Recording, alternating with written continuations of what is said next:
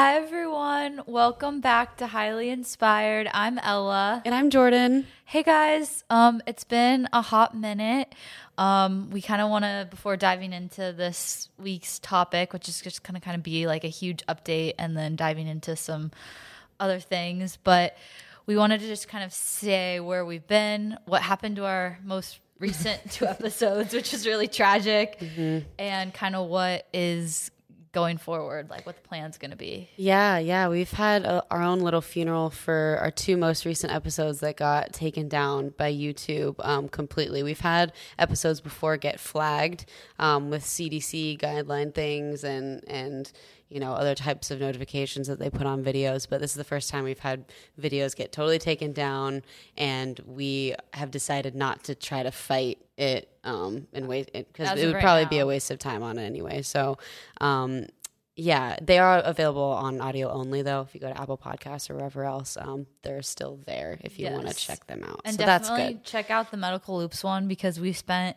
like over a year um, prepping that episode and getting pumped about it and researching and kind of curating that topic. So um, sad it's not up on YouTube, but it's also up on Rumble if you want to see the video version. But I know a lot of people don't really use Rumble, but it's there. it's there, yeah, yeah, definitely. Um, yeah. So we have that. We have the last, I guess, like two months outside of like those episodes getting taken down at the end of June, like early July.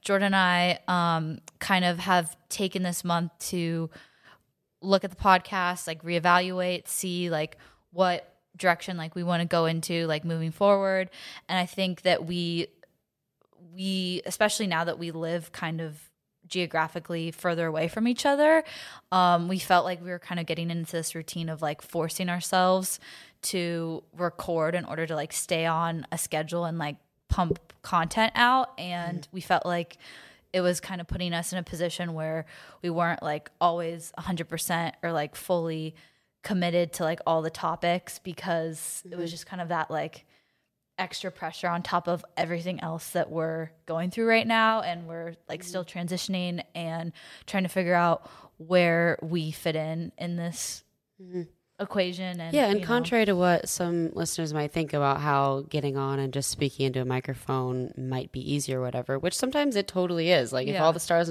align and you're having pretty easy day and your brain is sharp still at night and you have time and it works out perfect but sometimes there are days where you know we end a full day of work mm-hmm. and also taking care of ourselves and trying to be real adults um, and then trying to fit in like normally three or four hours of, of also prep and recording can be you know a commitment for sure. So um, yeah and there's also just other things too that we both um, like want to spend our time on like as individuals as well. So it's like trying to figure out okay like where like where do we see um like how do we see ourselves developing as individuals while still being able to um, maintain this but not maybe to the level that it was previously. And maybe that will get reevaluated in a few months but that's kind of just where we're at right now.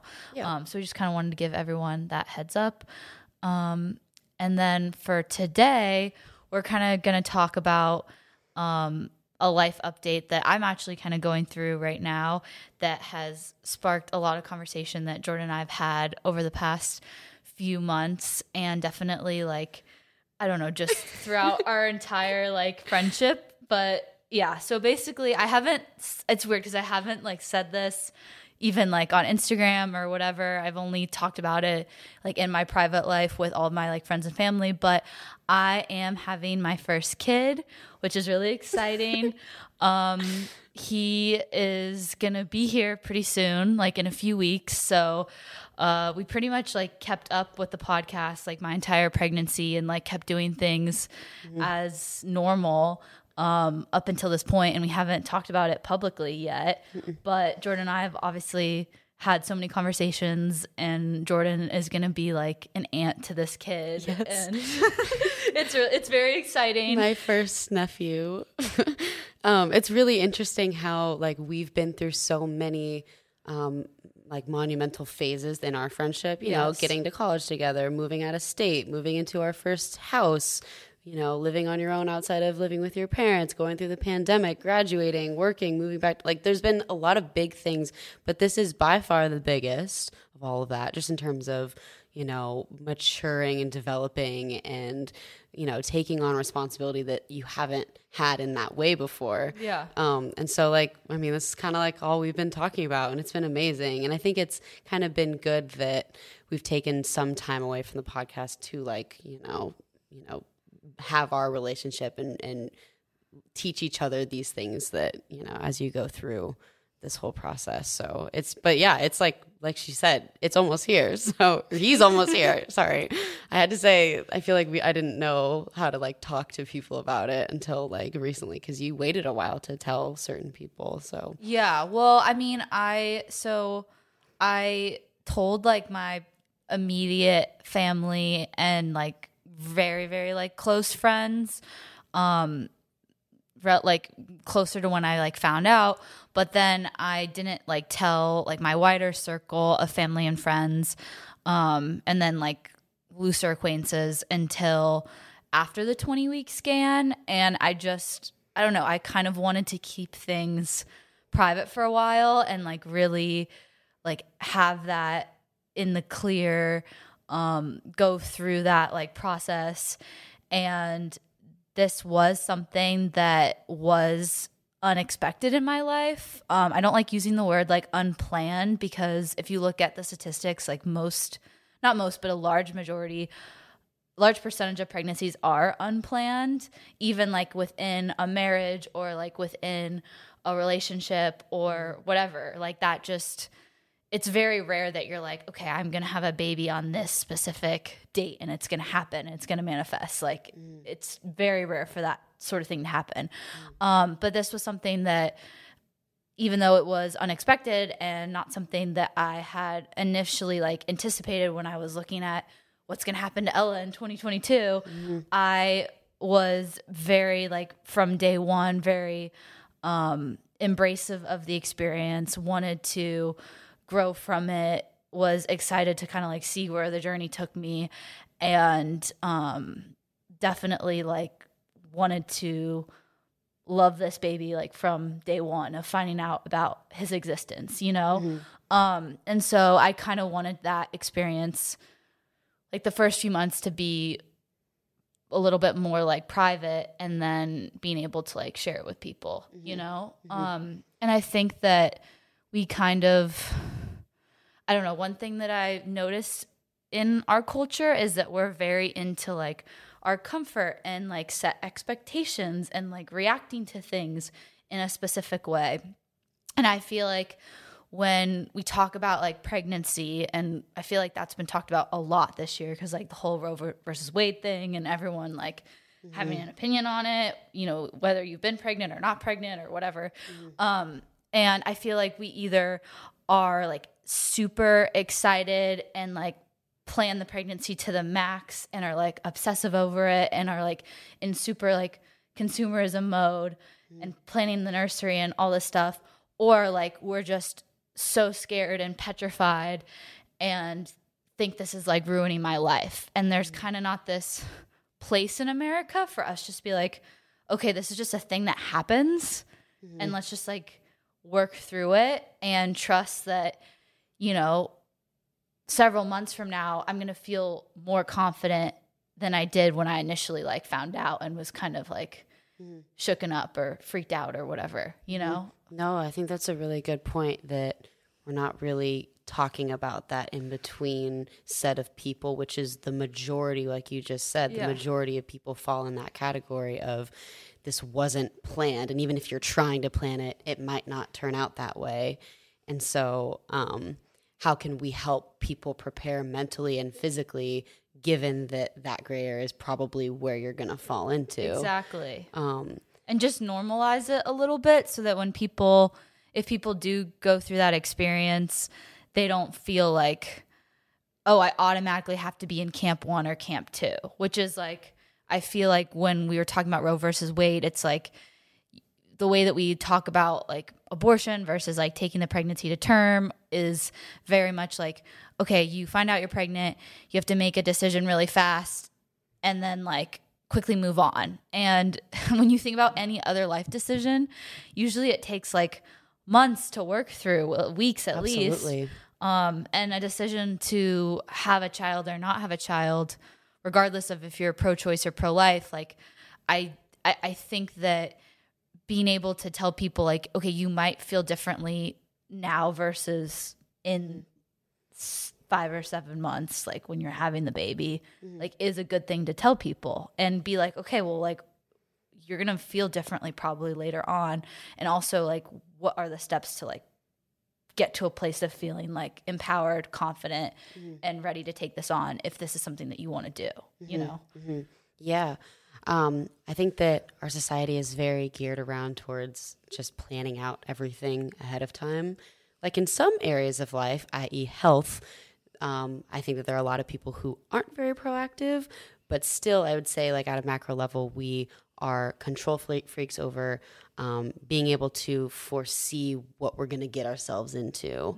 Um, and so, yeah, I don't think that that's a wrong thing to do. Like, I like to plan for things that I can plan for. I, I like to at least know that I have some ability to do that or to start prepping myself mentally. Um, but still, like like any day, you don't fully have control of of what your day is going to be like. And so I think that there is a lot that we can do to help, um, you know, help like make people become present and find peace in the present and adjust quickly to new news such as like you know you becoming pregnant so that you can think more clearly and not have a fear response and not go into shutdown mode or something like that um, so i'm not i'm not a psychologist obviously but i do think that i believe that there is some things that we can do for the mental component um, that can then also help the physical component as you go through that especially in the beginning if it's like an unexpected um, situation so Yeah. And I know for me, like specifically, I didn't find out until after I was like already two months pregnant. And um like I didn't have I was one of those like cases where I didn't have like any of the normal um pregnancy like symptoms. Like I never got morning sickness.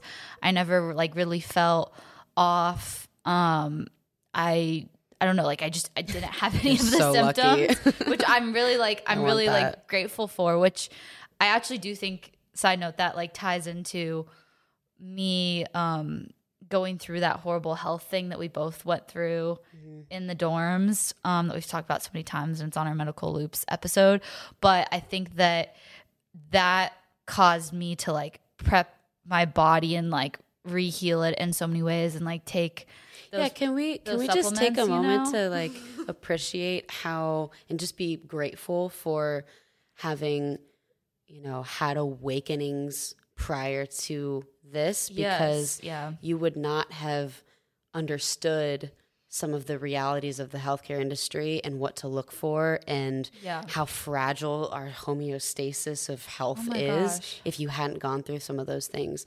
Yes. So everything really does happen for a reason and I really think that I mean, you I'm sure you're so grateful Well, for that. I would be too. Yeah, we were just before this, we were talking about the Elon Musk episode that he just did with um The Nelk boys. yeah, and he what did you know, you were telling me like his biggest issue is that we have an underpopulation problem, not an overpopulation problem. Yeah, so the the guys are asking him like what so cuz he just had twins, I believe, or he just had a newborn baby like a couple weeks ago. So they're asking him about Keeps that and then the and then the conversation evolved into them asking if like he was done having kids cuz he's now on his like third baby mama or whatever. So anyway, it started with that and then he became very passionate talking about how he thinks probably one of the biggest issues we're dealing with right now is the misinformation around depopulation Mm-hmm. and that we don't have a depopulation problem we have a an underpopulation problem I mean an over we don't have an overpopulation problem. oh yes we yes, have we're having a depopulation crisis. yes yes yes so um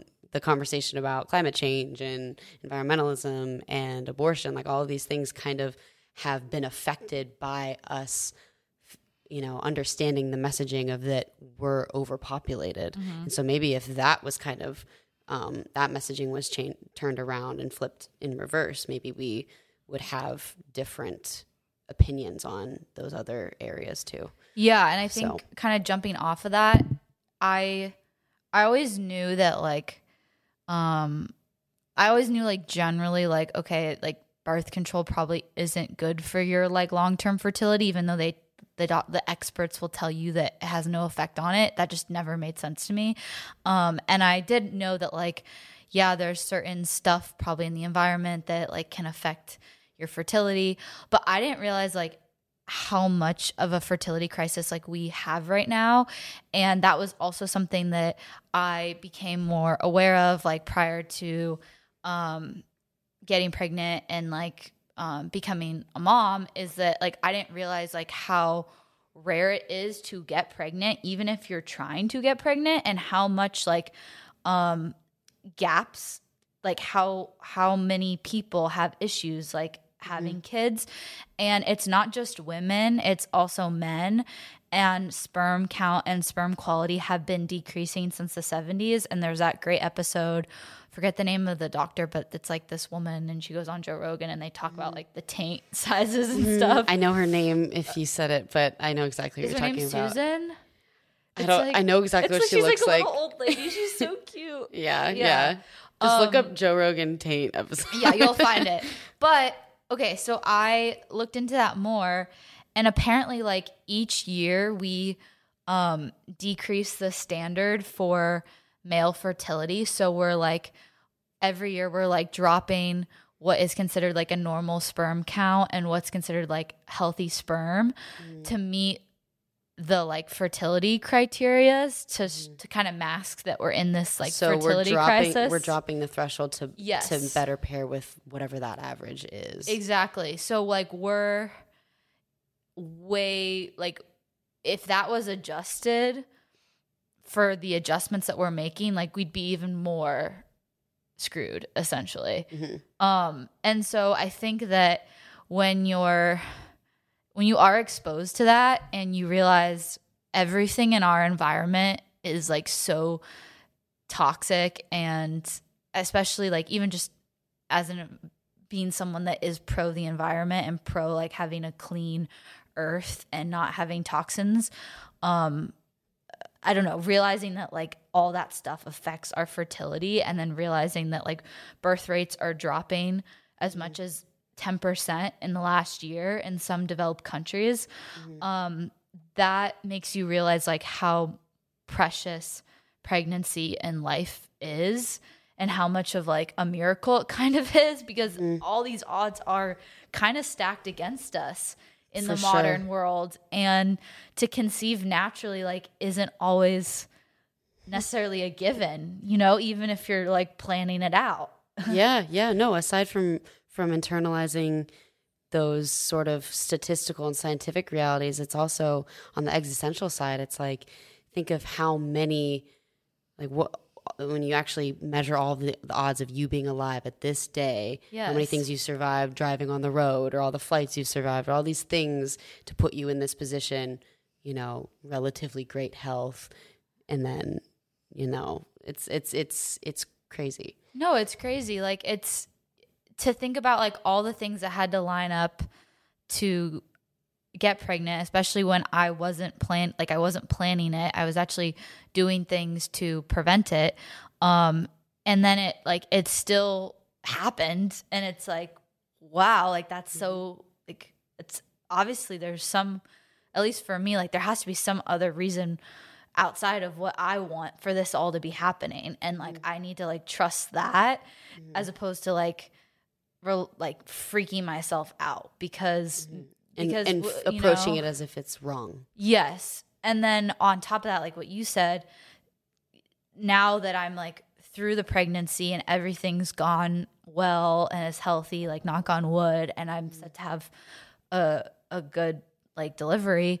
Um and I did travel a lot. It's not like I just locked myself in a room and didn't You didn't stuff. hide. Like we hiked, we we went on multiple camping trips. Like we were like overheating in the Sedona desert a few I months forced, ago. I forced Ella for my birthday to go hiking like on the hottest day of the summer up there. It was beautiful. Like It we had a so great pretty. I time. had so much fun. But like you did amazing, and, and I was like, okay, I'm not going to complain because I have nothing to, to complain about. Um, well, that was like I didn't show for a really long time. And that's also why I didn't really like tell people I was pregnant because it's really awkward to like um if you don't look pregnant to just like announce that out of thin air. I don't know. Like I'm just not a very like I'm a kind of a I'm very I'm talkative, but I'm also private and I don't like to make things like about me necessarily. And so I I kind of wanted to like actually be showing before like announcing it. I don't yeah, know. wait, can we talk about can we talk about that? Like what sort of tone to tell people this in because Yeah. I feel like from when I've seen videos of people, you know, giving pregnancy announcements or when I've been told by like certain family members or whatever, it's like I always see one side or the other. It's like people found out re- really unexpectedly and they're having a negative response to it and they're uh-huh. kind of telling people they're pregnant in in a not very enthusiastic way or there's the people on the other side that are just screaming to the heavens telling every single person and aren't very humble with it Yeah. and so once again like this gray area of people where it's like okay like i'm trying to trying to feel it out like i don't i don't need to scream it at you and I, I, it's not my completely new identity Mm-hmm. but also this is a really big thing and i want to tell you and do it justice so Yeah. i feel like the way you've at least how you told me and how i've seen you tell other people it's kind of that sort of in between like concoction of different tones depending on who you're talking to and what your relationship to them is. And that was something too that I didn't realize would be so stressful is just like managing everyone's reactions. And like I think because it wasn't something like some people will say like before they have a kid like we're starting to plan our pregnancy. So like maybe your close friends won't won't be that caught off guard when you have a kid. But like for me, I mean, it's not like I'm having like a teen pregnancy or something, but I am like 23 and um like in like I'm we're in a stage of life where like not all of our friends like most of our friends like aren't having kids right now. Um so it is kind of like weird to be the first one navigating that and peep and just having to like manage expectations and manage what people are saying. And for the most part like if you are positive like people are going to be like positive back to you. Um but i did feel like it was hard it's hard like if if you just if someone else hasn't gone through something like this um or like isn't a parent like there's going to be like a, a disconnect there. And it feels like you're losing like a part of your old identity as you're stepping into this like new one. Um and a lot of i mean once you like once you become a parent you're never like not a parent again. And it is weird to like i don't know like i'm a pretty like self-focused person.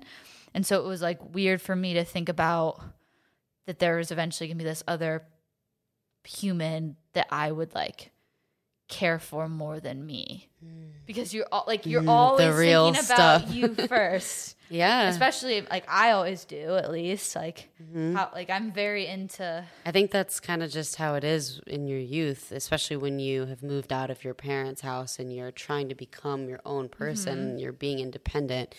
I mean, your focus is keeping your ducks in a row so that you can then get to the point that you're now at. Yeah. And so we built a lot of systems in, into our society and conventional paths throughout life so that people think that once they've reached certain things that they're prepared enough or whatever. But at the end of the day, um, age doesn't define that. Age isn't the criteria.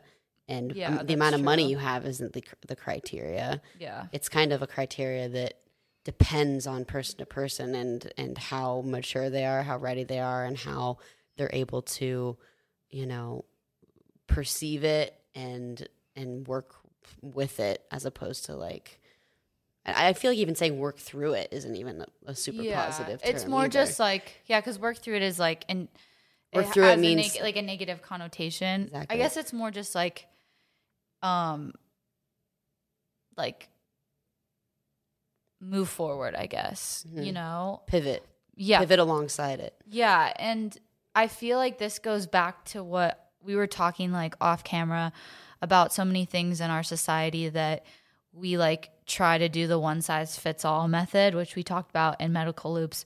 Um, cycle being one, healthcare system being one, and I think what you're saying right now being one as well, which is, and we talked about that on our hot take on feminism episode over like two years ago, but we were scratching the surface of that we set these expectations, especially like in America, Western culture of, okay, like you do this next step in society at this age and everyone has to be on the same page. And like what you just said is no, actually everyone is different because there's a ton of factors that go into mm-hmm. What your preferences are, when you're going to be ready for something, when you're not going to be ready for something. How mature and developed you are. Yeah, and if you put everyone in that same situation, like not everyone's gonna swim. Some people are gonna sink. Some people need more time. Some people need less time, and people that need less time um, to like move into the next stage of life, they might be ha- unhappy. They might be less happy if they wait or something. You know? No, completely. Everyone is different. Mm-hmm. So the one size fits all method isn't something that I think works very well. And I don't think it's something that should be encouraged. I think we should recognize that there is no set criteria of what can help convince you that you're prepared. Yeah. Um, and if that, if you want that criteria, because then that'll give you some sort of pseudo confidence, and maybe that works for you. But um, yeah, like I said, everyone's different. So, um, how would you define the first couple months, like, like grappling with the news? Um, like, Can like you set said, the stage? Can I set the stage because you know the story, but like, Yeah. it's kind of entertaining. Um, so I, yeah, so as I said, like I didn't know for a while that I was pregnant. Um, I did know that something was off, like with my health, and so I decided to go to my OB. Um, and I had had, um, like this similar like off feeling and this has happened to me before and in the past it was always um uh ovarian cysts that I had to monitor with ultrasounds in order to make sure they weren't cancerous. And that can actually cause a lot of the same like hormonal shifts that like a pregnancy can cause. Um and so I I I thought that maybe that was what was going on, and so did my mom because like that's what's happened in the past. Like that would make sense, and so I went in for to the doctor's office, and like um they did the ultrasound, and they literally like within 0.2 seconds of doing the ultrasound, they like flipped it around. And they pointed to the screen and they're like, "Oh, like look at the little baby," and I'm just sitting that That is an assist. And I had to wear a mask because the hospitals are still like COVID weird. And I'm just like sitting there with my mom. And um, this was a little after, like, this was like two and a half months.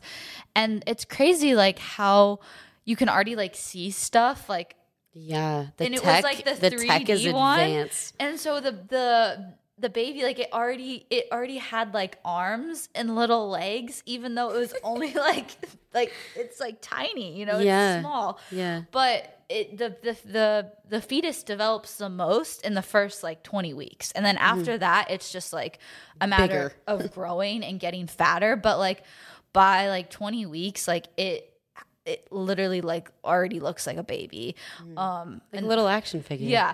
So I'm like, oh my gosh, like this is interesting. And then what I realized, which I feel like no one talks about this either, like in the pro life, pro choice debate. Um, if you go to a Planned Parenthood, they don't do like prenatal care, but they do abortions and they will like give you like birth control. But the majority of their care like is abortions. If you go to a regular OB, they don't do abortions. Yep. So like you already like people talk about like women's healthcare and reproductive rights as like this all-inclusive package that you go to one place kind of and like talk mm-hmm. through your options and like weigh the pros and cons but really like kind of like what you said with how people digest the news, how people explain the pregnancy. That's how our medical system is set up too. You either go to like a nice OB's office that's mm. like fancy and more expensive and all that jazz. Or you go to like a Planned Parenthood, which are usually like not in great neighborhoods, and you mm-hmm. go down that route. And they won't, a lot of Planned Parenthoods, they won't even like do an ultrasound. You mm. kind of have to already know like the what you're doing. Your OB isn't gonna be there as a therapist to help talk about options. No, they're ex- you- they're they're gonna treat you as if you've already decided what you want to do, and, that you're, you're- now a patient. yes. who that's that's gonna be caring for this baby. And so within literally, I'm not even kidding you, within two minutes of finding out I'm pregnant, we're already talking hospitals. We're already talking blood work. Like literally, it was an entire interrogation. We're already talking like STD testing. STD testing, like every everything is on the table. We're already talking um like cost, prenatal, and I'm just like sitting there like still in Follow-ups. shock with my mask. And my mom's like, "We're gonna need a moment." like, yeah, and this is a lot of info. this is a lot of info like we we are not picking a hospital right now they wanted me to sign away my rights to a hospital so that they could have access to all my medical records and like consent forms and stuff. On the first visit. this is the first this is this is the the discovery visit that i thought i was going there for assist. Okay. Guess it's an all-in-one. so i'm just like so this is how this is how we yeah this is how we treat healthcare like in our country. Mm-hmm. And the cherry on top of all of this is that they billed the appointment as a um once they found out I was pregnant, I didn't get to see my doctor because for your first like prenatal appointments, you don't actually like get to see the doctor, but if it's a regular like women's wellness appointment, then you do see your doctor. It makes no sense. And so and then they also bill you differently Depending on who you see. depending on if you're pregnant or not. And my insurance doesn't cover anything pregnancy related, even if it's the same like service that I would receive if I wasn't pregnant. That doesn't make any sense. So, like- is it because there's more liability? Um, Because if they're if It it, takes the your- same amount of time, they're doing it the depends on your policy. So if you have maternity coverage, then it would be covered however that's broken down. Um, but for me, I don't have any maternity coverage. Um, I don't even have C sections covered.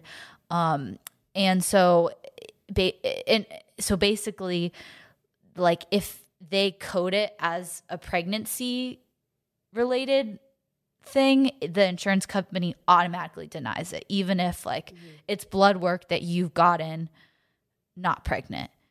So it's it's very, and we can get into this later, but like yeah, it's very nitpicky. nitpicky, even on the payment side. Yeah. So I thought I was going in for a totally different experience, a totally different payment plan. And I'm being left with an expensive bill for an ultrasound and telling me that I have to pick a hospital at like nine or 10 weeks pregnant. Um, and then something else that a lot of people don't realize uh, in the abortion like debate is that you to take like the abortion pill, which is like the least invasive version of a, an abortion, um, you can't be more than like they usually don't prescribe it after 10 weeks.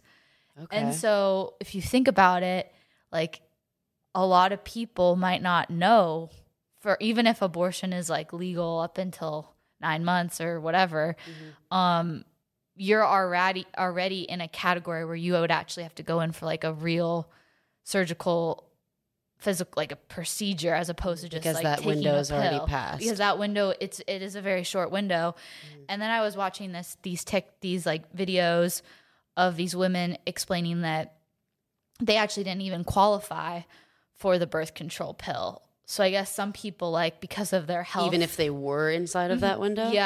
Mm-hmm. Oh, interesting. and then there was one girl that said that she wasn't that she found out that she was pregnant at like 4 weeks or 5 weeks, but they wanted to wait until 6 or 7 weeks to give her the pill. okay. So it's just interesting. Like I just think that we don't we don't get into any of these specifics because I think that we're so like instant on people making decisions really fast. We're very like yes or no. When Well- this is like a very complex case by case different data in each situation. You know what Yes. I'm saying? Like, well, as we've talked about, and Medical Loops talked about this pretty much the entire episode, was you know the healthcare system is a big business, and each of these different sub branches of healthcare are also businesses. Yes. and so it's more cost effective for them to structure their business as you know this is how we do things, is how we mm-hmm. this is how we guide our patients through the process, and the one size fits all process saves time for them and it's guaranteed money so it's it would ta- it would it you know it would create too much discrepancy to to revolve that care around all of these different factors that are actually relevant to everyone being different so Yeah. And I think that we are like really we've pushed especially like as women we've pushed motherhood to like something that we should like look into in our 30s um because like we want to be like career focused and I am someone that I I do have like a career and I um like work full time and like I have a lot of like personal goals but I also I realized I- it was around COVID that I, in order to be able to like have a family and do something outside of like being a homemaker, because I do like I did I do want to have kids. I am having a kid, but like I I'm excited to be a mom, and I want to. That is like my top priority. But at the same time, like there is like so many other things that I'm also interested in and that I want to be um, splitting my time with uh, that are would be secondary, but are still things that I want to do. And I think that I'm really glad that I figured out. Okay, I need to figure out how to set myself up so that when I'm in my like mid 20s, late 20s, early 30s, like I'm moving towards a lifestyle where I can be a mom but also like work and make money and but not be tied to a um set schedule and in a set like corporate ladder situation because mm-hmm. I know that the corporate ladder isn't going to mix very well with what my goals are as a mom and as mm-hmm. someone that like wants to make that a top priority because there just there is a conflict there mm-hmm. and it goes to us operating kind of on this 24 hour cycle of um 9 to 5. Yeah, I think I mean I think that's a really I think it's awesome that you've recognized that and are like keeping that a priority too. Like Yeah. just figuring out how to plan and curate some sort of life balance that can sort of allow all of those like interests and and responsibilities to like flourish and not like over overlap or conflict. Yeah. Um, because And- nowadays, especially in first world America, with all the resources in this beautiful country that we live in, like there is no excuse as to why like you cannot achieve that unless you have some sort of um, outlier thing you're dealing with, like uh, you know a health issue or whatever. Like there are certain case scenarios that um, make it tougher for people, but without that and with resources and you know support systems and and intellect and all of these things that you have like there really is no reason why you can't at least attempt to- Yeah, to, and keep that there. the women that I look to that I think seem to be like the happiest and being able to be a mom but also um like have things that they're like working on and pursuing are like ty- mo- are the types of women that are like entrepreneurs um, that know how to diversify income, know how to make passive income through things like real estate. And it doesn't even have to be like a huge like commercial property that's expensive like that's like multi-million dollars like it could be as simple as buying your first house by like 23 24 um saving up for a down payment and then upgrade like staying within your means up and then upgrading slowly renting certain stuff out selling certain stuff after you build equity. Um, moms that utilize uh, social media to um, create content and monetize that. Um, women who are graphic designers or uh, freelancers or into media and are able to like monetize that skill set. It seems like the most successful women are the ones that are able to curate to their schedules doing the things that they love and figuring out like how to monetize that so they can still like be a mom and like be present. Because i think um like there is downtime in being a mom but it's different than like having like huge blocks of time. Even when i'm looking at like a newborn schedule and stuff like they sleep a lot but they also eat a lot. So like you might be you might still get several hours of productive work done, but it, it's just going to be scheduled differently than if you're just like locked in nine to five. You know what I'm saying? Yeah, those those time increments would be too long. Yeah. You would need you would need more flexibility to be able to oscillate between all of these different activities you need to do, especially when caring for a newborn. Um, Yeah. so But that doesn't mean you won't have downtime and that you can't, like, maybe instead of like watching Netflix, you are on your computer editing photography photos. yeah, Like, I, I Could don't be know. whatever. Yeah. Yeah, it could be scrapbooking or selling stuff on Amazon or Yeah. It's like there's so many ways to figure out how to make passive income or active income. Yeah. Um, depending on what you're into, that has that flexible schedule. Yeah. Do Um, you want to talk about birth control and kind of the the cycle like suppression and like the the 24 hour Yeah. versus okay yeah so um we'll show this graphic um we have recently found just the data on um, how men's hormonal cycles are completely different than women's in the sense that they're on a 24 hour hormone cycle and we're on a 28 day hormone cycle.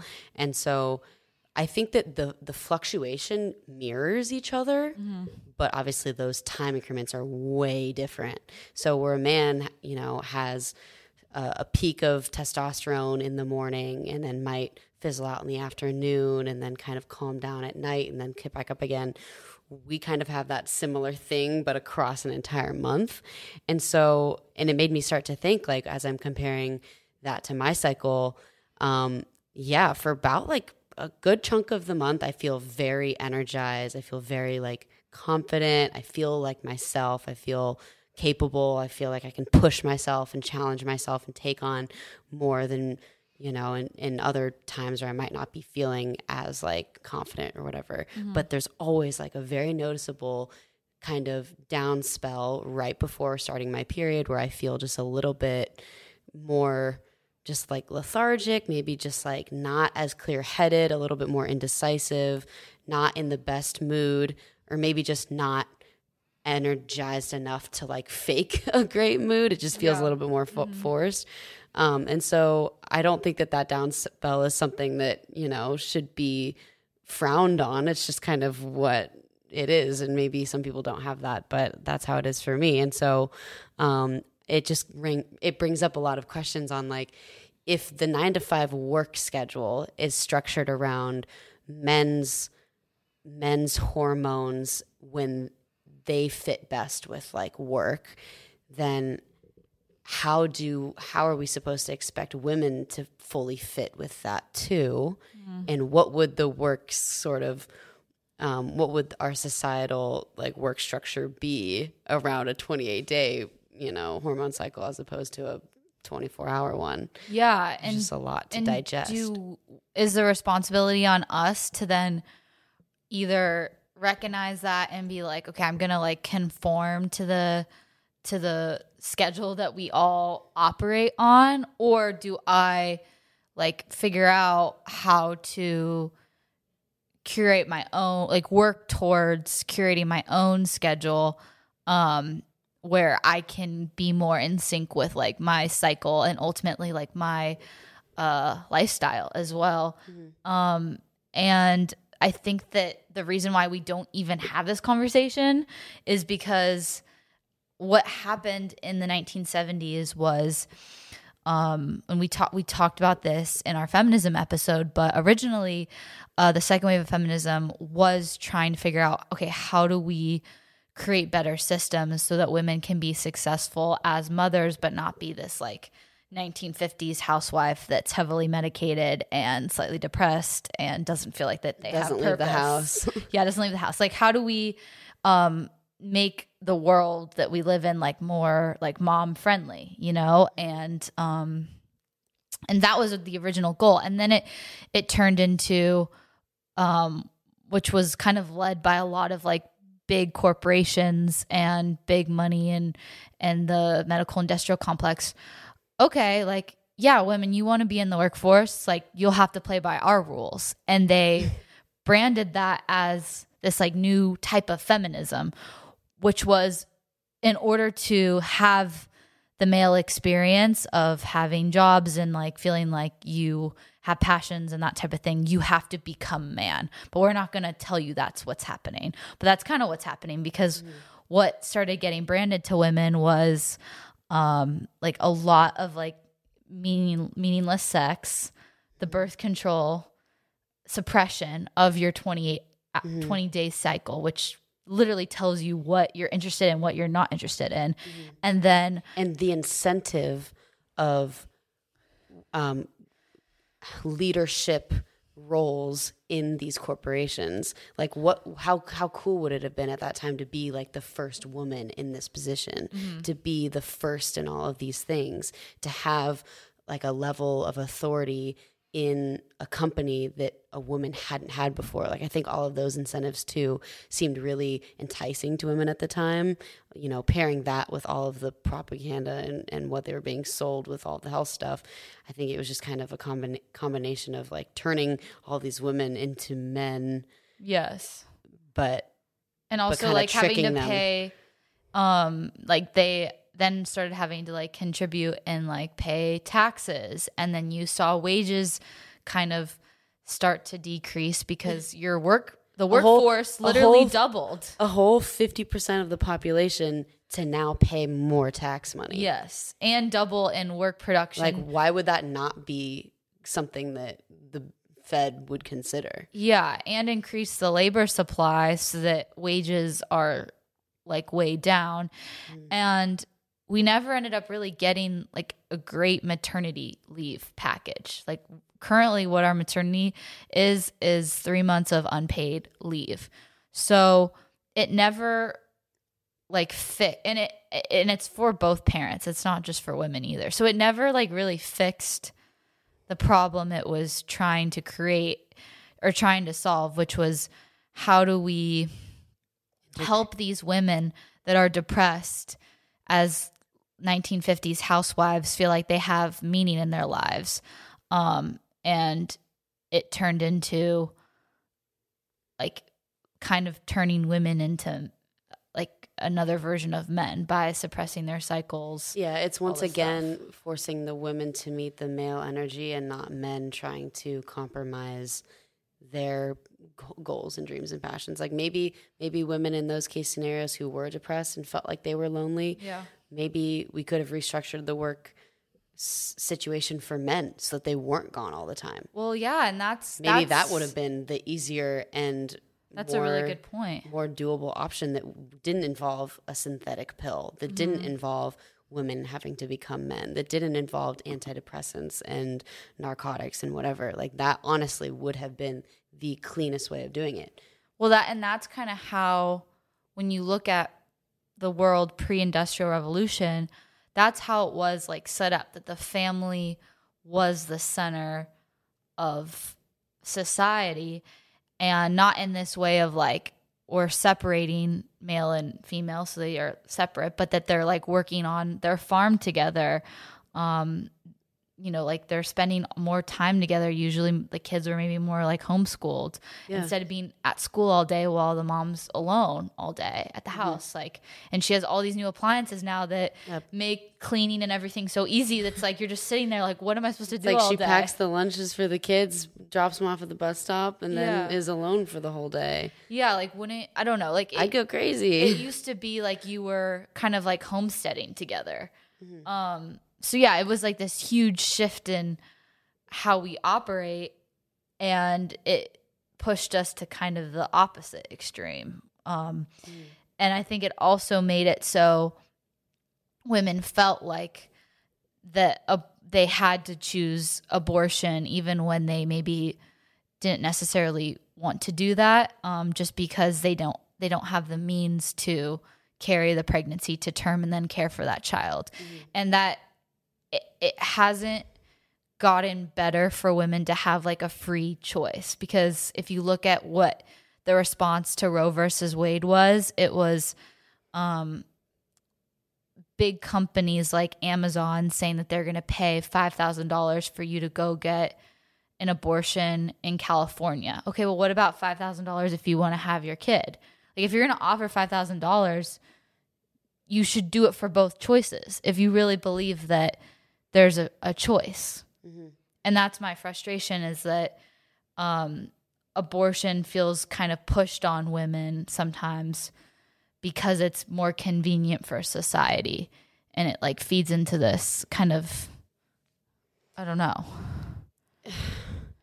It it it makes me like the first thing that comes to mind when talking about this conversation is just like the element of money. Yeah. Because I just feel like anything that like we went through the probability of, you know, you being here on this earth right now and then also having the position of being able to bring in another life into like we've talked we've just now went through all of that probability and the miracle that it is. It's such a miracle. Right? Oh my gosh. and so it's like how dare we try to you know quantify that and make money be the determining factor of whether you should or shouldn't do that mm-hmm. it really makes me sad because i think obviously money is is so integrated into our first world lifestyle that I don't know if we're ever going to experience a life without it. At this point, maybe some some society, human population in the near future or in the future at some point won't have to deal with it. But right now,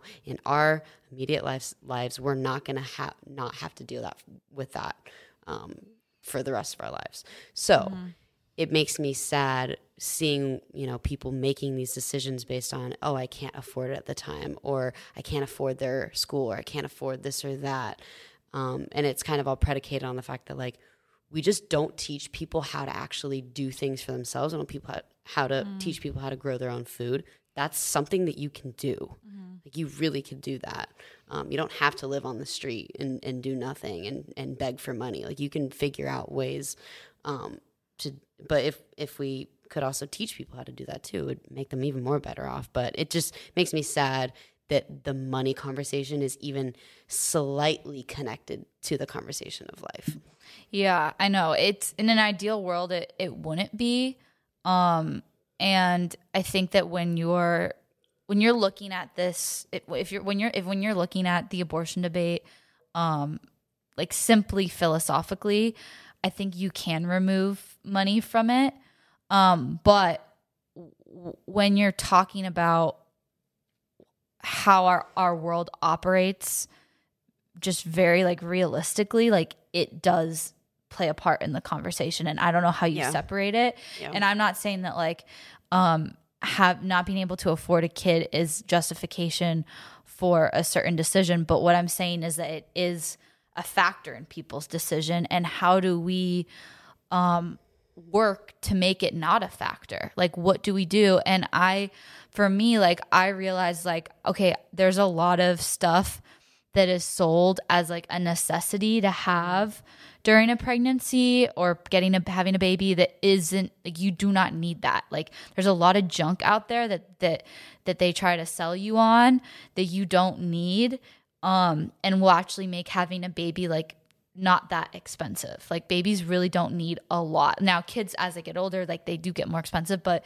just a baby itself really isn't that exp- like if you can breastfeed, you can um you can um you can pay cash for um certain like visits with having a birth, not having a hospital birth um, especially if you're healthy, is a really great option to lower the cost of having a kid because um, having a child outside of the hospital system, you're able to plan for that because you'll get a cost up front. Even if you're going to like a birth center, they'll tell you what that cost will be before you give birth. A hospital won't. You, you won't get the bill till afterwards, and it could be could 50 be anything. grand, if not more. Um, so there are things you can do to, like you said, be self sufficient and then lower your cost of the child to like maybe mm-hmm. be able to like make it work. But we aren't like no one's teaching anyone this. Mm-hmm. No one's having this like discussion, and no one's um which actually is the most empowering. Yeah. That's the empowering discussion. That's what's going to empower you and make you empower you and make you feel like you're to be fine. Yeah. No matter what the, you know, the pregnancy throws at you Mm-hmm. or your relationships throw at you. Like you're going to be fine because you know that there are options that aren't going to cost, you know, eons amounts of money. So Mm-hmm. yeah, I I think that that's awesome. I'm really glad that you like specified some of those things too. Yeah, and I I would, but like, uh, like I, I no one like there's no like handbook on how to have a cheap pregnancy. Um, it's and and you also should make that. I will actually, and like also write that book. It's it's a lie too. This again goes back to like the health stuff.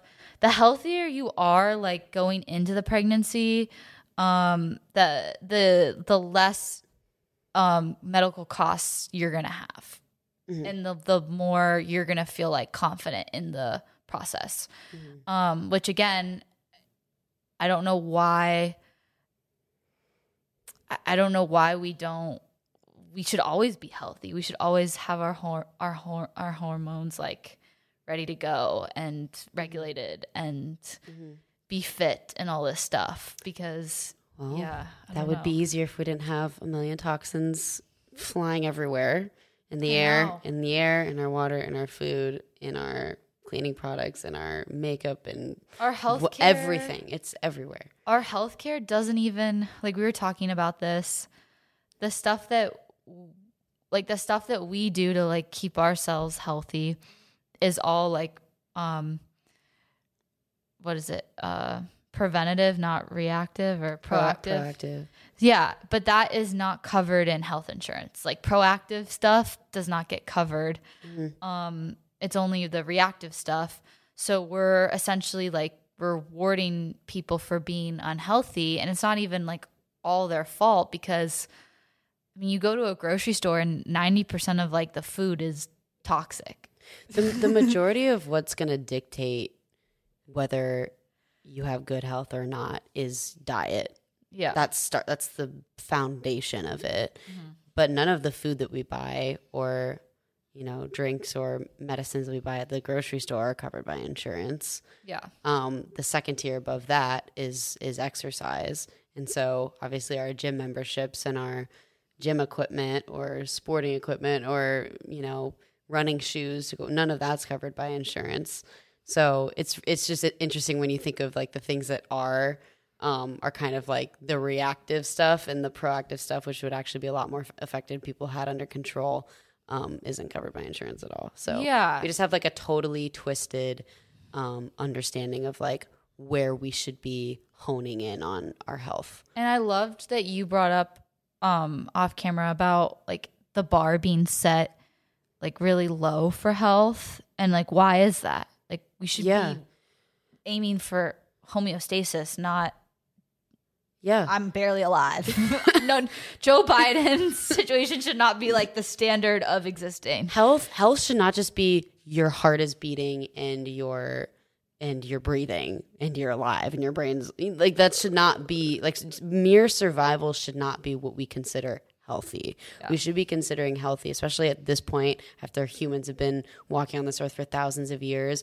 The bar needs to be higher because I mean, imagine a world. Like, let's let's just do an exercise here. Like, like, imagine a world where every single person, you know, was exceeding our minimum requirements for nutrients, macronutrients, micronutrients, um, hormonal levels. Like, imagine if every single person was exceeding that. Like, what we would be capable of. I mean, I we I would predict we'd elimin- eliminate a ton of issues that we're already facing right now.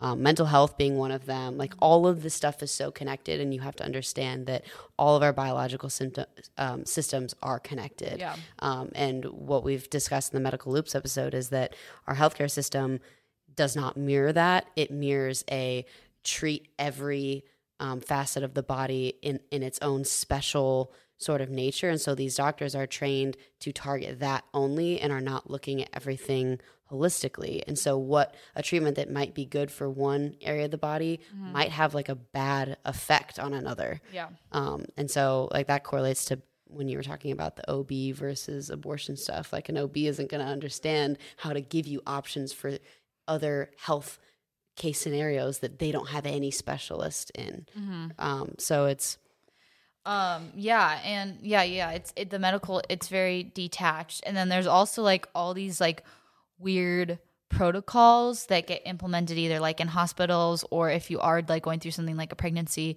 that are like either mandated by the state or by like the hospital or the doctor's office that you're at that like just don't make any sense. Um, one of the ones that I experienced was I had to get um I had I had to do like a blood work STD and urine test um in like my in the beginning of like the second trimester I think.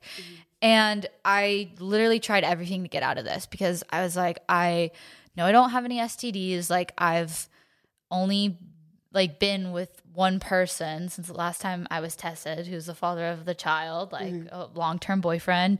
And I um I just like I just like there's no way I have any STDs like I don't want to do this. And I know it's going to be expensive cuz my health insurance is not going to cover it or whatever. Um and they were like I'm so sorry. Like it's not we're not the ones enforcing it. It's that because our license is with the state of Arizona like it's with the state. So there was no getting out of it. So I was like, okay. Um, and I, yeah, of course, everything was negative. I didn't have any STDs. But like, again, this is so stupid. Like, if you, I even asked, I was like, so if you've like, if you are married and like waited till marriage to have sex, like, would you have to do this? And they said, yes. Like, there was just no way of getting out of it. Um, and it ended with me getting an thousand dollar bill for blood work that normally is covered by my, my insurance. But again, because I'm pregnant, it's not covered. And it's just like, why are we like it just it makes no sense. Like you're gonna such a charge me money. a thousand dollars for tests that I don't even need to do. yeah, And then there's also um, ridiculous. they like give you find out that like oh you don't have any STDs and then when your baby's born in the hospital the hospital protocol is to give them the hepatitis B vaccine a few hours like within moments potentially of birth. Um and then these like it's like eye ointment.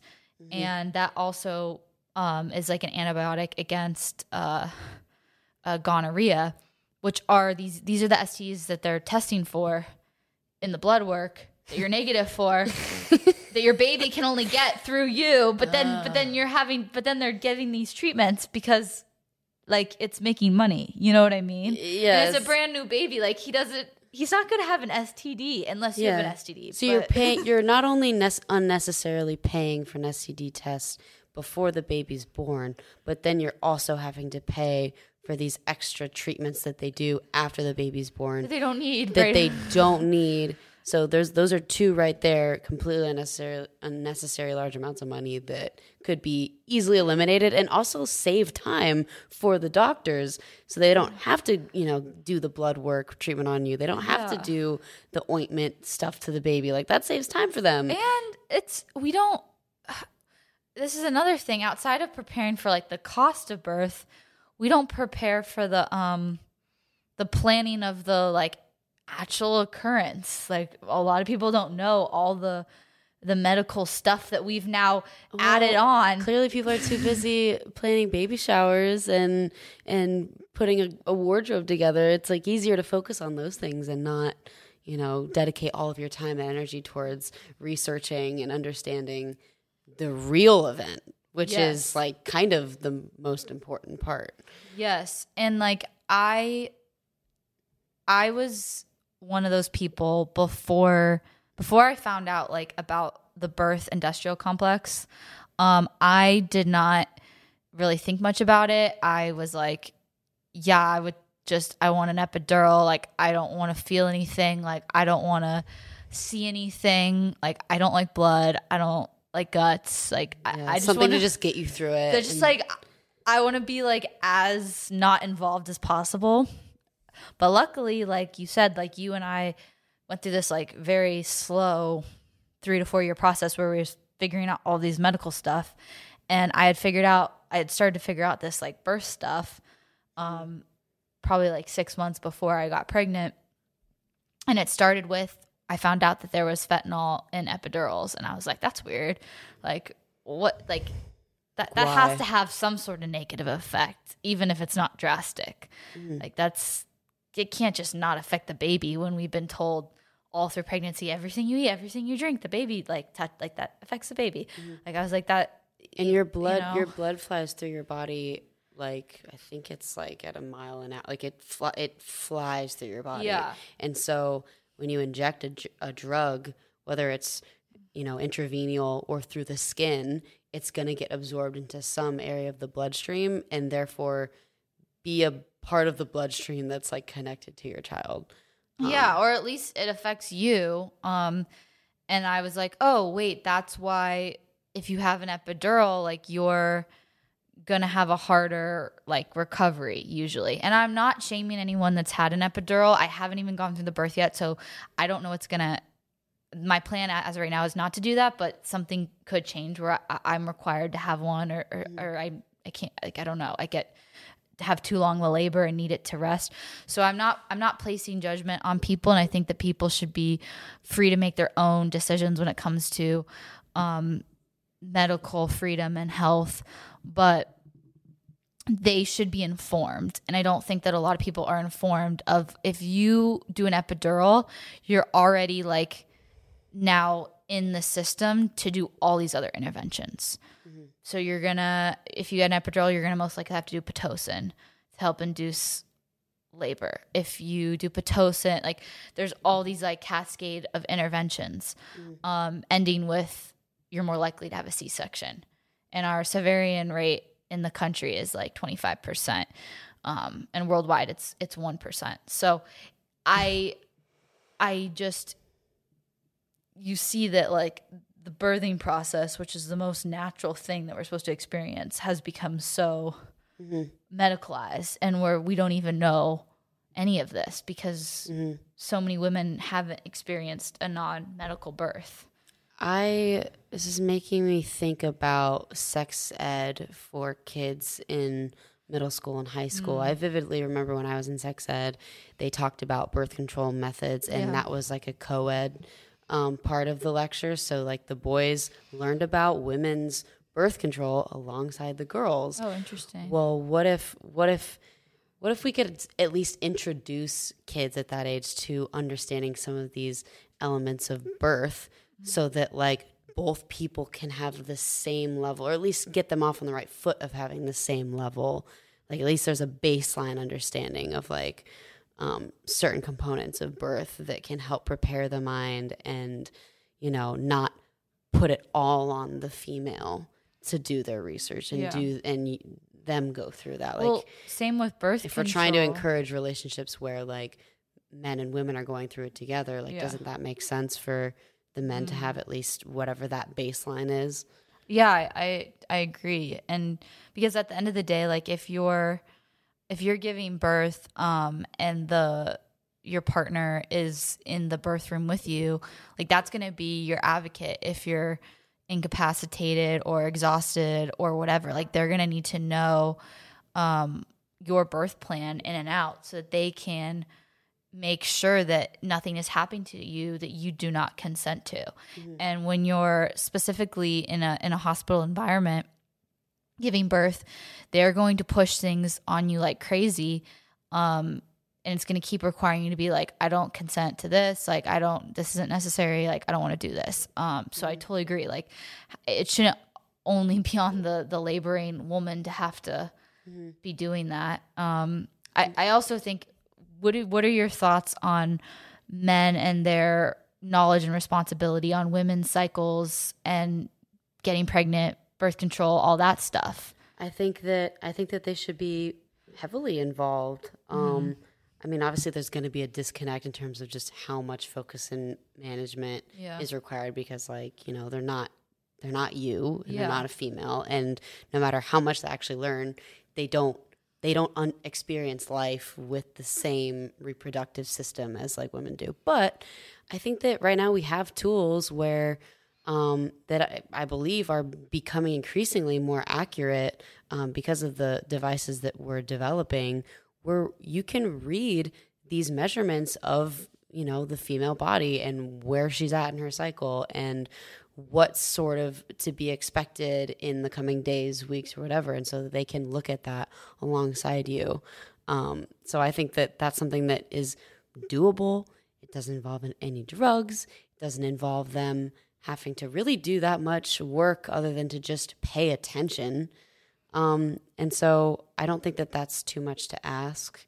Um, yeah, it does. Requ- it does require more self awareness and more, um, I guess, proactivity. But it's. I don't think that it's, you know, radically, you know, demanding in terms of your energy and focus. when you remember like that sex ed class when you're taught about birth control um were you told that you can only get pregnant um a few days out of your cycle Mm-mm, nope. um did you when you kind of went through college a lot of people a lot of people had this experience where um when they were like if they were to like sleep with a guy um whether it was a night out drinking or whatever you know as what happens in college happens. Um it was very rare that the guy would even at a bare minimum ask are you on birth control?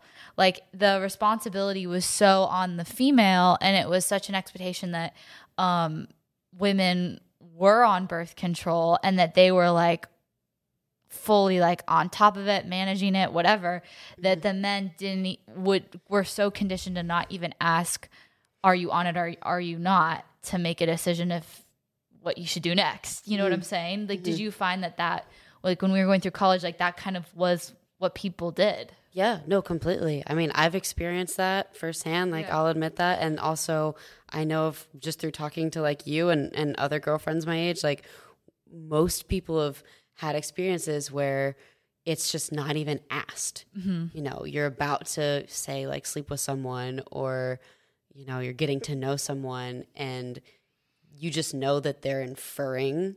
And they and also sometimes they don't even want to ask because maybe they then it makes them have to be accountable Exactly. It's kind of like a way out if they Yeah. don't. Like i didn't know but but yeah it's and and it, it also makes you feel like uh, like you don't even really want to say anything because it's like so awkward to to like bring it up if they don't bring it up. And then you feel like uncomfortable if um you like want even if you are on birth control if you want to like use a condom too like you feel weird even asking that. Like with that it's just it's so on i think women want to please men.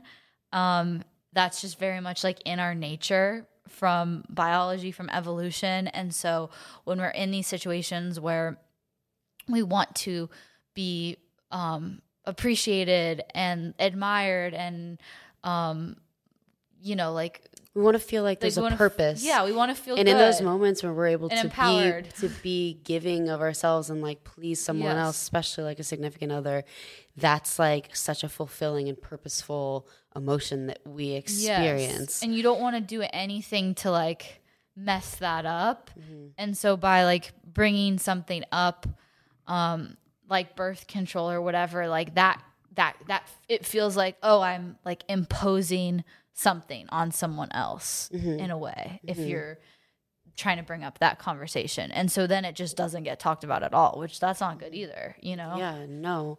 As um as we've been learning more about the reality of like a healthy non-birth control involved like female hormone cycle and as we just mentioned it's a 28 day cycle it's really interesting realizing that like re- really the the the window of realistically getting pregnant is only a couple days 4 days max It gets six. Oh, six days. Okay. It's it's like Either way, that's days. not the Yeah. full 28 days. And I feel like when I was first being educated on birth control, when I started birth control, I was under the impression that if I missed one day or, you know, like the entire the entire 28 day cycle aside from your period is when you are fertile. Like that's what I felt like I was sold. And I think that guys a lot of guys in a way are, are believing of that too. Yeah. Um, so I think that we need to sort of regroup here and you know push that understanding of that it's a lot shorter and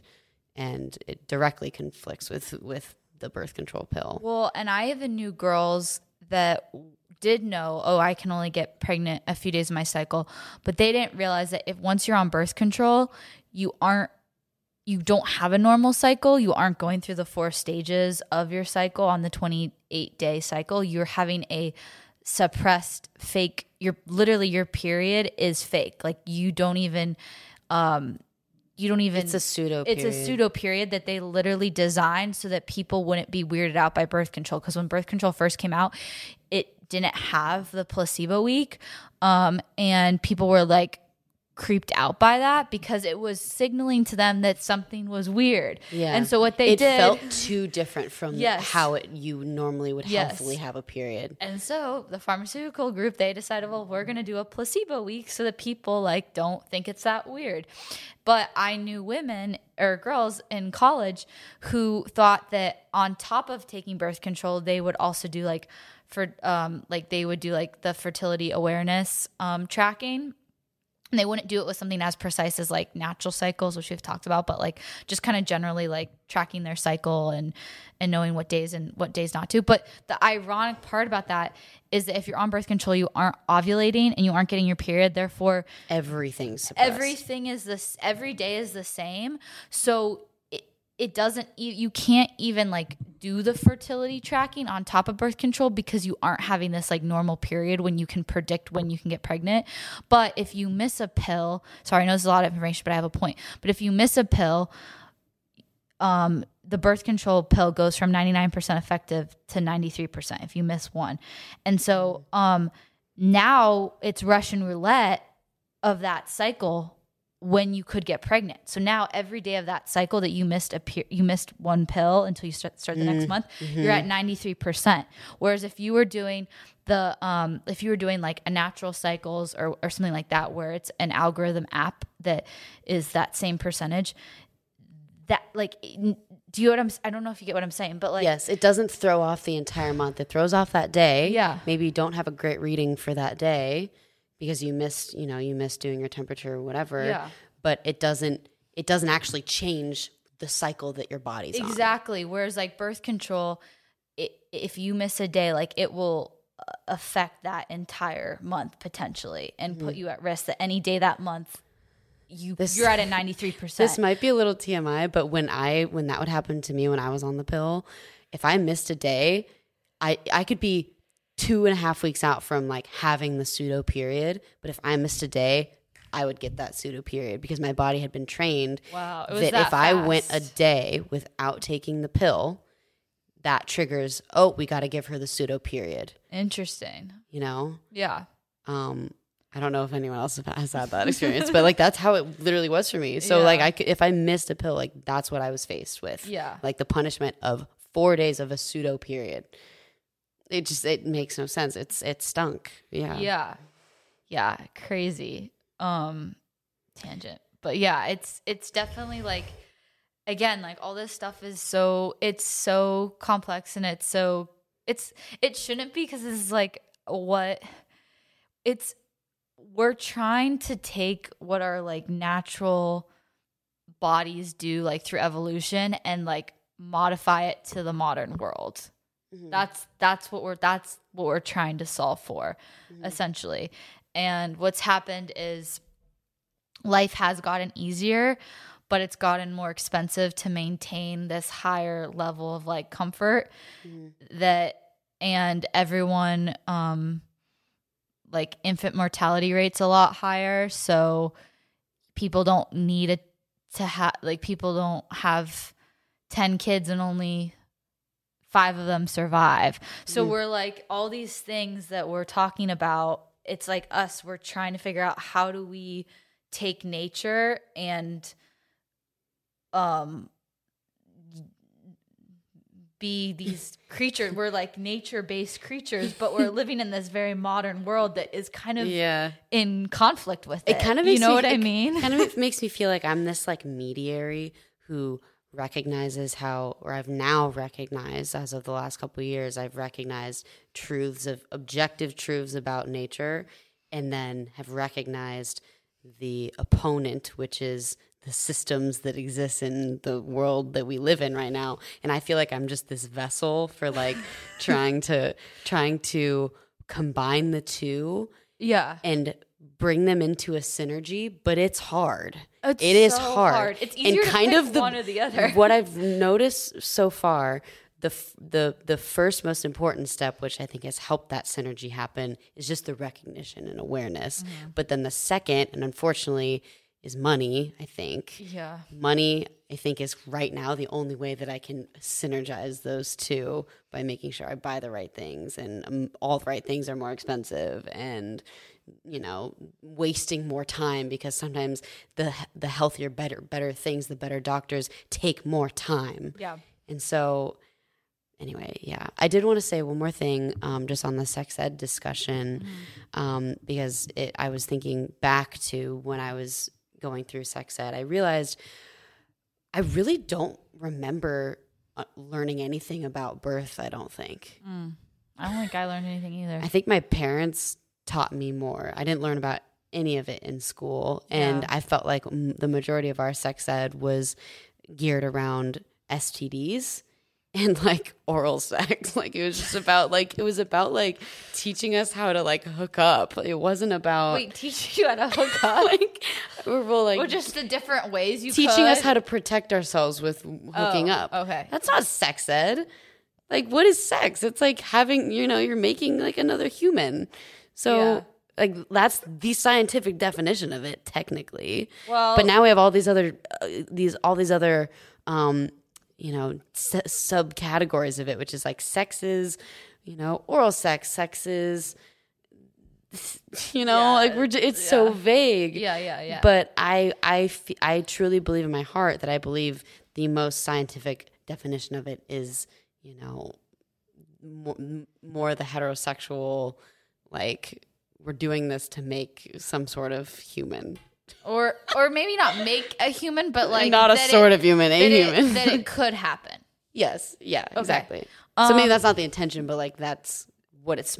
That's what we're designed for. Yeah. Well, what's crazy is I didn't know this, but like a lot of the same hormones that women um release, like the the bonding hormones that we release uh, during sex, we also release like during birth to help us um like cope with the pain and then like be ready to bond with the baby.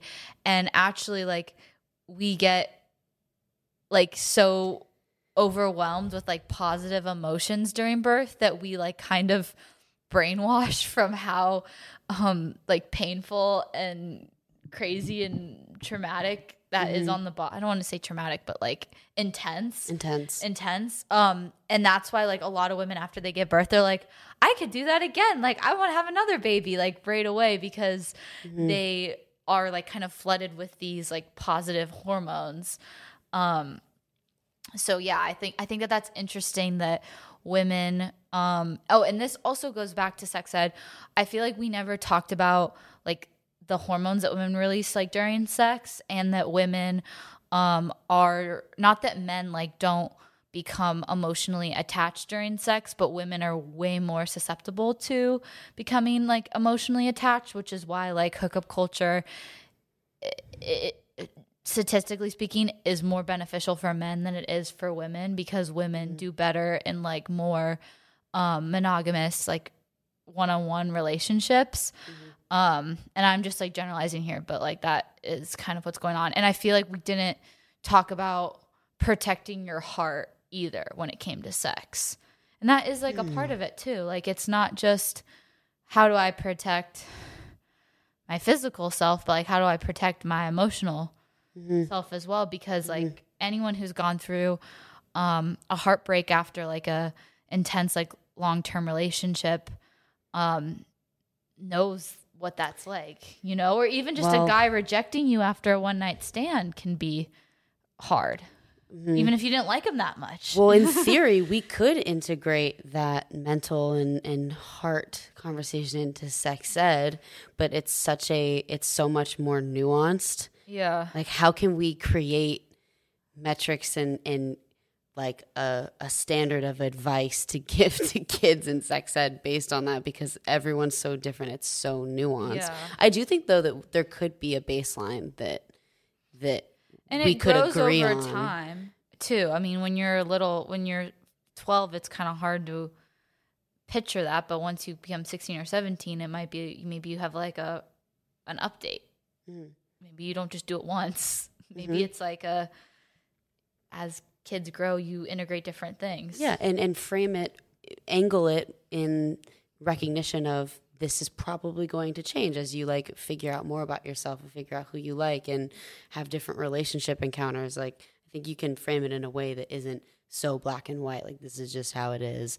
This is how it'll always be. This is how you'll always be. This is how you'll always look at it. I think um, you can factor that nuance in while also being really informative and educational and help pre- them prepare. Because I, I, I actually am a proponent of teaching some form of sex ed just so that, Yeah. you know, people can have some exposure if maybe they aren't, you know, a child of, of good parents who are going to do that.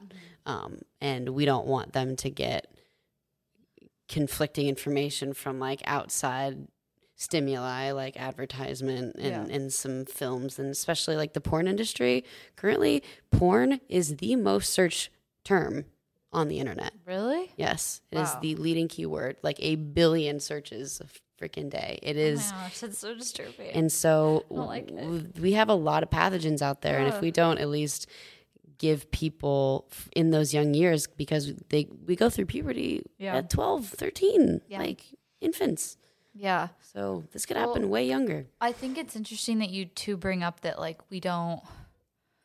I didn't like I said like I didn't know a lot. I, like everything that I know about birth, like I did my own research, and it's not even that like my it's not like my parents like shied away from talking about it. Like I knew about how I was born and stuff, but it just I don't think that they there was so there's been so many generations of in America of people not having physiological births that I don't think it was something that my parents were like this is like should be a priority that we're like Mm-hmm. educating you about especially when like you're not really thinking about having kids but I found out um tracing back to my family lineage to my oldest relative that I knew which was my great grandma that was born in 1914 um even she had a very traumatic birth. It was like something called like a, a, a twilight sleep, where they basically put you to bed while you had your child and you don't remember giving birth at all. i didn't know that, It- that yeah, existed this was in like the 20s and the 30s in America. so did the, is it like an anesthetic type thing or is it, they, It just they sedate you kind of like they sedate you, and that they don't cut it's not a c-section they don't I cut don't. I, I they have to get the baby out somehow, so I don't know how it's extracted, but um, yeah, like you're pretty much like completely out of commission for like, and not just a few hours, like it's a while. And this was kind of the mainstream way. This was like a pretty mainstream way of giving birth right after midwifery stopped being a thing. And there was this mm-hmm. like smear campaign on midwives mm-hmm. in the turn of the century that was funded heavily by guess who? The Rockefeller family. Mm. And so I didn't what didn't they not touch I don't know. Everything. They touched everything everything Yeah. So it's like I I didn't know that starting with my great grandma all the way to my mom and my mom didn't have any medication but she still had certain things forced on her or on me as a baby um, that she didn't know about uh, it, it, it's taken the internet to like break through that those generations of misinformation. Um, and when I've told certain people that are older, like, oh yeah, like I'm not planning to give birth in a hospital, like they look at you like like you're crazy. Hmm. And it's like, no, actually, like it's really safe and fine. Like, it's not it's not a big deal. Yeah, this like, isn't a a surgery. you're actually one of the few people who are going to help us maybe reintegrate a new system of doing this and resta- making that the new standard and not Yeah, well, the especially hospital when, route. what was that video we were watching where um our matern or like uh, um maternity mortality rate is the lowest of all like developing countries. Uh, no, I think the, the maternal mortality rate being the highest, So the highest. as in, yeah, we have the, the most most deaths. deaths through giving birth than anywhere else. in developed um, countries, which yeah. is concerning. They No, said we were like right above Afghanistan or something. no, we were below Afghanistan. I, I don't I don't really remember what she was alluding that to, but Um, Yeah. It was midwifery that that in the European countries, midwives are Oh, present at the birth. Mhm. and that the reason why a lot of midwives are either leaving what they're doing or you know we're not seeing a flux of people becoming midwives is because there's a lot of new regulations that we have that make it a lot more difficult to be Um, a midwife. yeah and, and Yeah. also just the more stuff you have to deal with in any business or any career just the more criteria that you have to have under your belt in order to just actually do the thing that you want to do that does sort of decrease the incentive of actually getting to the point of doing it Yeah. so And there's just stuff that I like I didn't even know was important. Like you're supposed to delay the cord clamping until the cord like turns white because if you clamp it right away, the baby won't get all of the nutrients, all the blood that from the placenta. Um, and but if you wait till it turns white, then they you know like okay they got all the blood. oh interesting So there's all these things that i did not know that we don't do or do at the hospital. And then this is like really cool. So babies like um when they're born, if you put them like on your like stomach, like right below your boobs, they know they can do this like it's called like the breast crawl. And they can like like wiggle up to like breastfeed like right Wow. away because they have like instincts and it's like right after birth like and it will help help them be more successful like in breastfeeding. that is later on. fascinating And then like there's this other thing where baby's first crawl if you want your baby to like also take a bottle, you should not like the the the woman should not be the one to introduce them to the bottle because the baby can like smell the breast milk on you. And they always want the breast milk over the bottle because even if you're feeding your baby like breast milk in a bottle, they get more um like like there's more of like a a, a chemical like hormone bonding release from like actually like um, breastfeeding from your boob. So they always will prefer that. So if you if you're the one to show them the bottle, then they'll always reject the bottle usually because they'll like know Okay. what's so you up. need to have you have to need to have the dad or someone else like in the fam like your family like introduce uh, a bottle if you want your baby to like take both. oh that is so interesting that makes so much sense Yes. Because yeah, we release ph- pheromones and and yeah, whatever those hormones are in that general area that are being. Oh, that's so interesting. Mm-hmm. It's so cool and like Mind blown. and this is what I I'm I mean you we knew each other like both of us are not um girly girls. We aren't like super was I ever like baby obsessed? No, no, No. I mean, like every now and then we're like, oh, like that's a really cute Baby. like baby, or like you know, I'm, I'm I've always been one of those people that like I've always like worked really well with kids. Like I find kids fascinating. Gosh, Jordan with our so I'm neighbors. I've been like a kid person as an adult, but not a baby person. And I was remember us with the you with the neighbors. Oh yeah, I I played with the neighbors like all the time. I opted to pass out candy while all my friends would be pre gaming for Halloween Yeah. every freaking year because Yeah. it was my favorite thing ever. um, but I also just I also didn't really grow up around a lot of you know cousins with like young kids or aunts and uncles that had like young babies. So I the my exposure to that has just been very you know, amateur. So I this this whole experience, like being like a close relationship to you going through, like I've learned so much. Yeah. and I'm really glad because um, that's a silver lining that I think will come out of all of the work that, that you've put in. Like at least at least you'll have helped me I know. Well, then when you have kids, and hopefully and you'll be many able other to people who are listening to this. I just want people to know their options. Like I, I'm not trying to preach anything. I know some of this might sound preachy, but I'm, I'm honestly, I'm not trying to preach anything. I find all this stuff really fascinating. I have never, I was never someone that was like interested in birth or interested in some of these things that we talked about.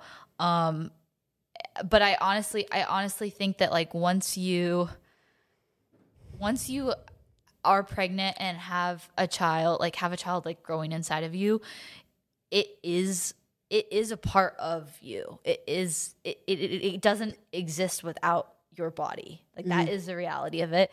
And you when you start to feel like it is a part of you in a sense and that you're It willing to do whatever it takes to like protect it including um making sure that you have a a birth in an environment that's going to be successful and not stressful for the baby and gives Mm-hmm. the baby everything that it already has built into like our bodies and our system because Yeah. we were like so like the whole design of this whole experience is so cool that this all happens like It is. naturally you know It is. I think when you really realize all of these different, like hyper detailed, hyper, I mean, incredible engineering that is like involved. Yeah. When you really realize all of those elements, it's it's very empowering. I think. yeah Um, Yes, empowering's a the a great word because I I feel like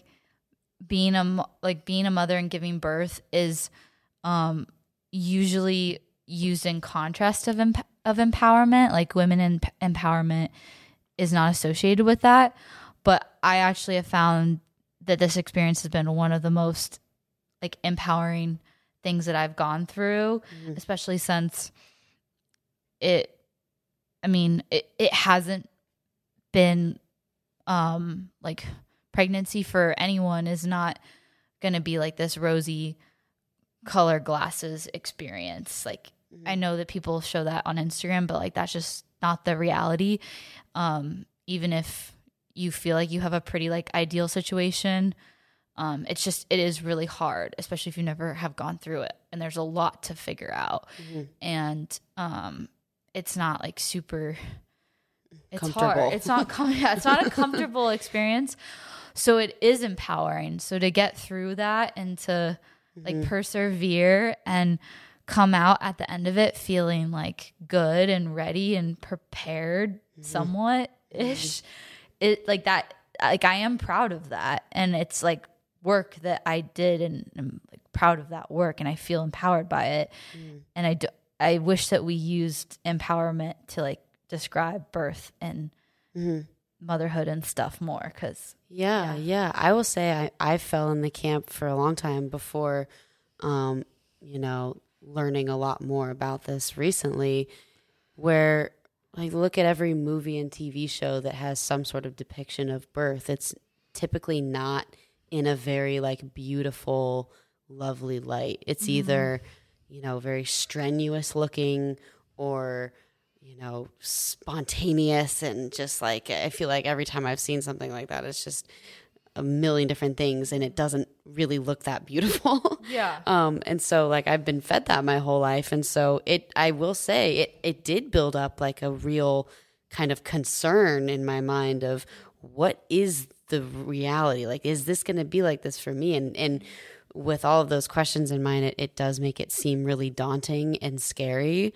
Um, but if you find the right resources and also like someone who's literally going through it, like as the most close resources you, that you can Yeah. get, um, you start to realize that it isn't it isn't all pent up like that. Yeah. Um, obviously, everyone has a different case scenario, and there are outlier scenarios where, like, Yes. it- you are extremely uncomfortable, and there are new health conditions that that it's come life out. or death. I don't want to diminish that. There Absolutely are not. absolutely emergency birth situations, and I'm Mm-hmm. glad that we have. I should have given that as a disclosure, but yeah, I'm glad that we have the surgeons to be able to do that when it's in a Mm-hmm. rare case scenario. But yeah, it's not. But that is not every single thing. Yeah, Mm-hmm. There are there are predicaments where it is not as hard as that. Mm-hmm. So I think me really realizing and rewiring my brain to recognize that and kind of grip onto that hope that I want to have that. I want to make sure I'm as healthy as I possibly can so that I can have that that good process. That seems worth it to me. yes, Like I want to experience that in like that beautiful, like embracive sort of way, and like not divine feminine experience. exactly. Yeah. Yeah. So Yeah. I hope that happens for me. But I'm um, sure yeah, I, I just I feel for any woman or even man out there who's like been exposed to content that, like that that may or may not have seriously altered your entire perception of like wanting to go through pregnancy or like be there for your wife who's when she's going through that like Mm-hmm. um I, I think that that's happened to a lot of people Yeah, for sure.